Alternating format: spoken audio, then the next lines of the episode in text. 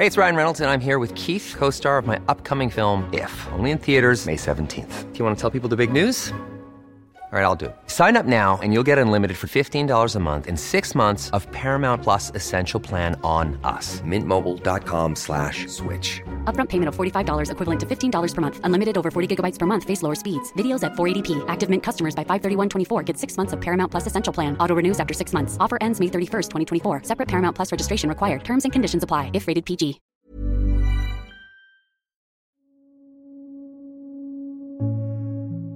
Dag skal du høre et interview med en ung russisk kvinde, som blev bragt første gang den 14. september i år.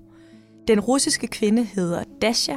Hun blev født i Moskva, men har forladt hendes familie og hjemby for at arbejde på et internationalt nyhedsmedie i Polen. Da jeg talte med hende, der rullede debatten om, hvorvidt russere må have lov til at rejse til Europa på ferie. Og derfor reflekterer hun over hendes russiske identitet – men også over, hvorfor hun ikke er sikker på, at hun egentlig har gjort nok for Rusland. Her kommer interviewet med russiske Dasha. Rigtig god fornøjelse. Thank you uh, for talking to me, Dasha. Thank you for inviting me. And this uh, connection to Poland, where you where you live at the moment. When uh, when was the last time you were in Russia? Actually, back in March, I was having a chill winter holiday. My boyfriend has just visited me, but everyone around was talking about the possible war. And all of my friends and I we were like, no, it's not going to happen. Like, come on.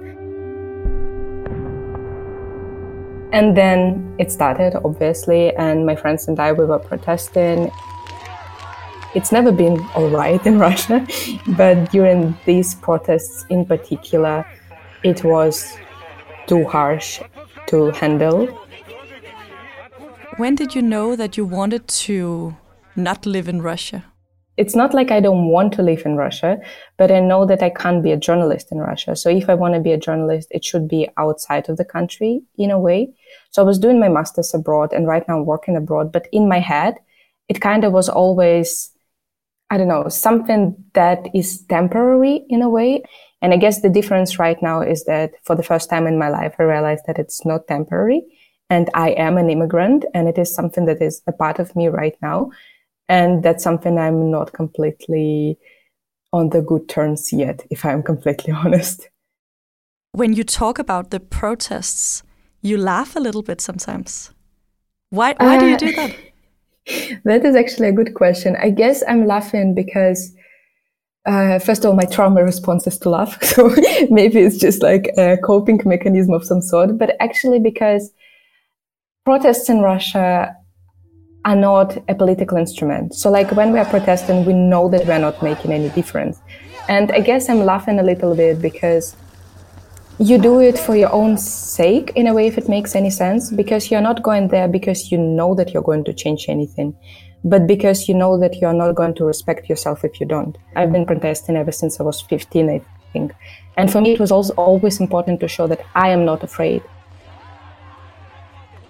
You say that you know it won't make a difference that you go protesting. Why not? Because the repressive mechanisms are too well developed, and these government won't go just because some people decided to protest.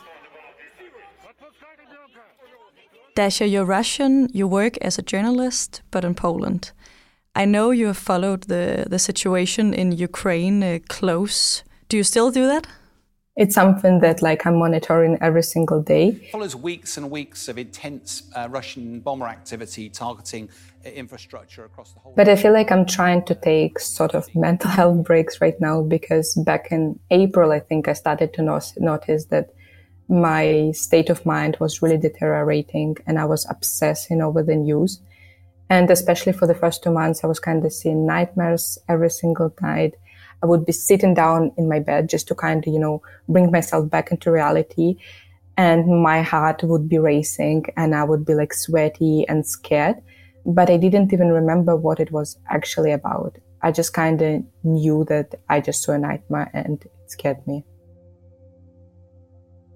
I know that when you studied journalism, you had an assignment to watch Russian state television for a week. That's not something you do uh, very often besides that. But after doing that uh, at your study, did you understand the people who believe in uh, in propaganda better? Definitely, because despite the fact that I do read independent media, I am literate when it comes to media because I've been studying journalism in bachelor's and master's, and like I know how to deal with media. After having done that, I literally feel like I have no no right to blame people who believe in Russian propaganda because it's literally an instrument that our government has and that unfortunately they're using really really well. разобрать на составляющие. Когда сейчас наследники нацистской идеи в Европе Today, do you ever watch Russian state television just to see what's going on there? Unfortunately, it makes me so irritated and so frustrated that I just I can't force myself to do it, even though I know that it is important to do it to know which arguments they use. But I do watch like there is this really cool YouTube show. It used to be a show by one of the Russian independent TV channels, which is called Fake News. And they are debunking Russian state television. So they publish it on YouTube. They show you like this week they were talking about this, this, this, this. And usually all of this is fake do you feel some kind of uh, responsibility uh, that maybe you should have stayed in Russia to educate the, the media outlets from within, like uh, for the bigger sake? Uh, I wish I could stay in Russia as a journalist. And honestly, for me, especially back in my bachelor's, then I was just thinking about obtaining my master's degree abroad. I was thinking a lot about the fact that it is a moral dilemma in a way that you want to help Russia, but you also want to do it from abroad. And isn't it a little bit hypocritical? And then I got this job and I was like, okay, I should give it a try. And then I was waiting for my visa way too long. And while I was waiting for my visa, the war started. And it became really obvious that like, it's not the country in which you can be a journalist because it is the country where you can go to prison right now just by calling a war the war мною принято решение о проведении специальной военной операции. For me, it's not journalism. Like, if you have to call it a special military operation, you betray your profession in a way. Like, you're not doing your job properly, you're lying to your readers. And that's not something I could have dealt with well. I wish I could stay. And there are brilliant Russian media outlets out there, independent media outlets and like in my ideal scenario that I pictured for myself back in my master's was that I will come back eventually and I will find a way to get both of these worlds integrated in my life. And how realistic is that plan now? Exactly, that's what I want to say. But right now, every single outlet that I was so fascinated by and loved so much, all of them fled Russia because they can't do journalism in Russia. And for me, right now, it is enough of condolence to kind of know that at least I didn't betray my own ideals and at least I'm still doing the job I wanted to do. But at the same time, I wish at some point, then it's all finally over, I will still find my way to also kind of be not just a Russian speaking journalist, but also a Russian journalist. You studied journalism. I guess you have friends who work in these uh, Russian uh, state media that you're talking about now. What what do you think about them? Uh, I mean, before the war, I used to say that even though it's not something I would pursue, I don't feel like I'm in the place to judge them. But right now, then it all was also created by the journalists. And I've said it a few times already, but I do feel like Russian propaganda is not just responsible for that. It is as much responsible as the government. Like it is two main instruments that made it all possible. And for this reason, right now, for me, all the people who are doing this job are not the ones I want to be around, to say the least. Now, Moscow's invasion of Ukraine has sparked discussions on whether there should be broader consequences for all Russian citizens. Some EU countries want to bar them from traveling into the bloc for shopping and holidays. Jeg, jeg synes, det er meget provokerende, at uh, russiske turister uh, ligger på europæiske strande og solbader, mens deres landsmænd Øh, bombardere civile og smadre ukrainske byer. In Europe, uh, Dasha, there is a discussion about whether Russian people they are allowed to travel in Europe. I'm sure you uh, you've heard and you uh, you know about this discussion. The Danish Minister of Foreign Affairs has, for instance, said that he is provoked to see Russians sunbathing on European beaches while Ukraine cities are being bombed have you had any experiences with people looking at you in a special way because you're from Russia? Not really. Like I've been in a few situations then people were bothered by the fact that I'm from Russia, but I've never experienced any sort of hostility and I'm really fortunate in this regard. And I feel like the only discussion that really has started recently is the visa discussion, what you kind of pointed out to. But actually before that discussion, I felt like I was bothered more about my Russian passport than people around me, which kind of made me really appreciative of the place I ended up in. How does it make you feel that that some people, like for instance, the Danish Minister of Foreign Affairs, he says that he is provoked by the Russians traveling to Europe? How does that make you feel? Well, the visa ban, it's something that I find quite ridiculous. And words like this, I find if not ridiculous, but then missing the context. Like what he's saying doesn't really have a lot to do with the reality because only 30% of Russians have passports that would allow them to travel abroad. On the day then a Schengen visa ban was announced, or like it was a center of discussion, the most searched Google search in Russia was like, what is a Schengen visa? Because people literally had no idea what it was all about. And 70% of Russians, 69% of Russians have never been abroad in their entire life. If you travel abroad, you kind of are given a chance to see how your life might look like. And then you come back, you see that your life is different and you're more prone to ask for changes and to require them. And I also have seen that many people are raising the question, but like, why do they need to leave to Europe? Because unfortunately, many who leave to Armenia or Georgia they are also getting deported by local authorities because local authorities have stronger ties with Russia. And if they consider you to be, you know, a criminal just for your journalism, they might as well send you back. Right now with this ban, you are actually making things harder for, as I said, like somebody who has an uncle or a husband in Europe or for someone who wanted to obtain a master's degree abroad.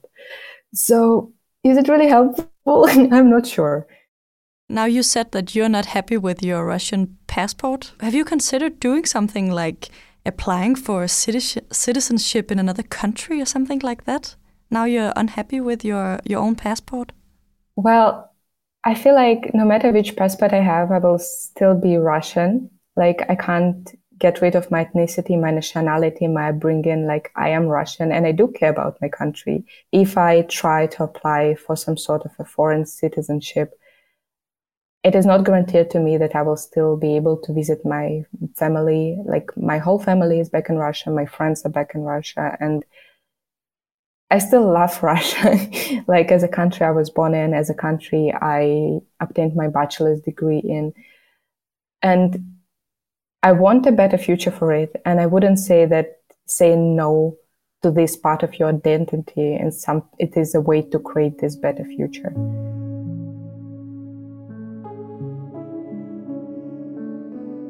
A lot of people say that this war can have consequences for a long, long time. What do you think this will mean for you and for your generation, people your age of young uh, young Russians? I feel like right now we're experiencing the highest stream of brain drain from Russia. So the longer the war goes, the stronger the consequences in this regard will be. And I'm saying that I might go back, but I also like, I'm not trying to lie to myself in a way that I know that if nothing changes, I have no reason to come back. At least from my personal experience and people I know, I know that they and I are ready to come back if there is something to come back to. And I know that it sounds weird and probably it would make more sense if we kind of like, and that's probably the argument that the European Union has that if you stayed inside and try to do it from within, maybe you wouldn't need to wait. But the issue is that we have been trying all these years. We have been trying and maybe we haven't tried enough. Yeah, I'm not going to argue with that. And that was also another thing that bothered me quite a lot in the beginning of the war. But I kind of felt like, what if I had done more? What if I had protested more? What if I had, I don't know, registered as a politician myself and were trying to do a difference myself? I know that maybe considering my age and everything, I've done as much as I could, But all these what ifs, they are destroying you.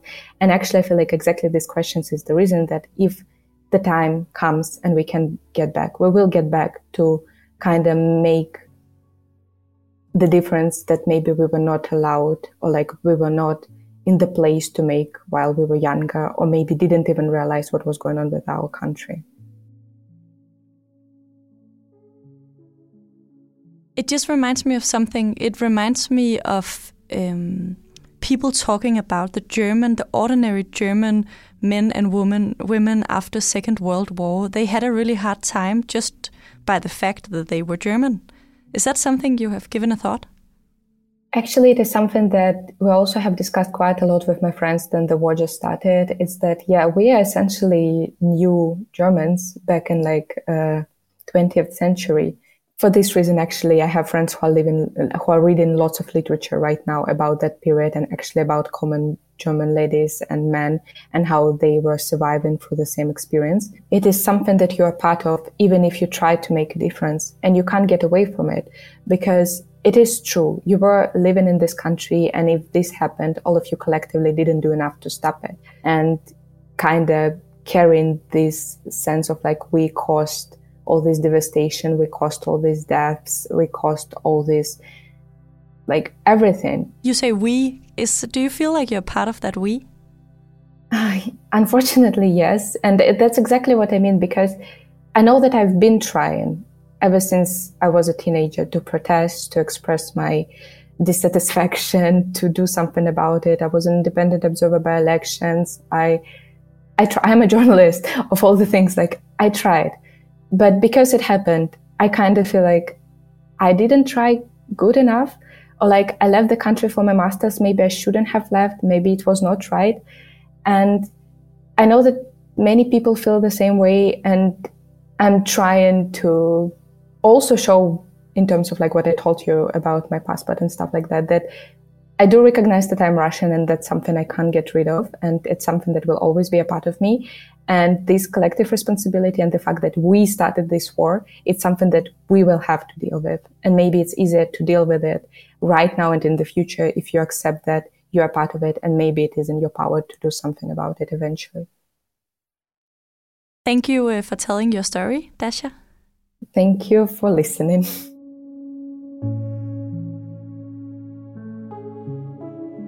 One by one, Russia's independent media outlets have been forced to shut down since the start of the Kremlin's invasion of Ukraine, effectively banning all but the official state narrative on the war.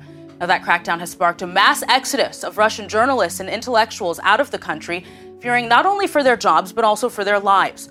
Now we have to understand that uh, the freedom of speech in Russia uh, is uh, over